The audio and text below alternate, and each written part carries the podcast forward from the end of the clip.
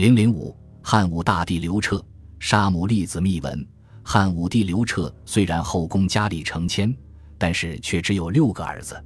皇后卫子夫生的儿子刘据是汉武帝的长子，被立为太子。后来被江充诬陷，迫不得已发动政变，兵败后全族被杀。说刘据本人自杀的居多。燕王刘旦和广陵王刘旭多过失，宠姬王夫人生的齐怀王和李夫人生的昌邑王都早早薨逝了。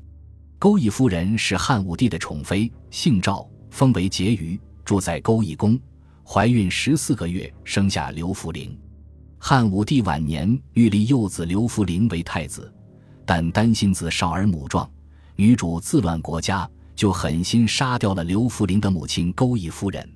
公元前八十八年，七十岁的汉武帝刘彻带着二十几岁的娇妻钩弋夫人到甘泉宫避暑。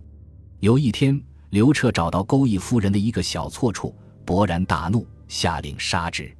钩弋夫人跪地求饶，汉武帝全然不为所动。钩弋夫人根本没闹明白是怎么回事，就被杀了。所谓欲立其子，先杀其母。刘弗陵八岁即位，即汉昭帝，追尊勾弋婕妤为皇太后。后来魏晋南北朝时期，北朝的皇帝一度把立子杀母当做了惯例。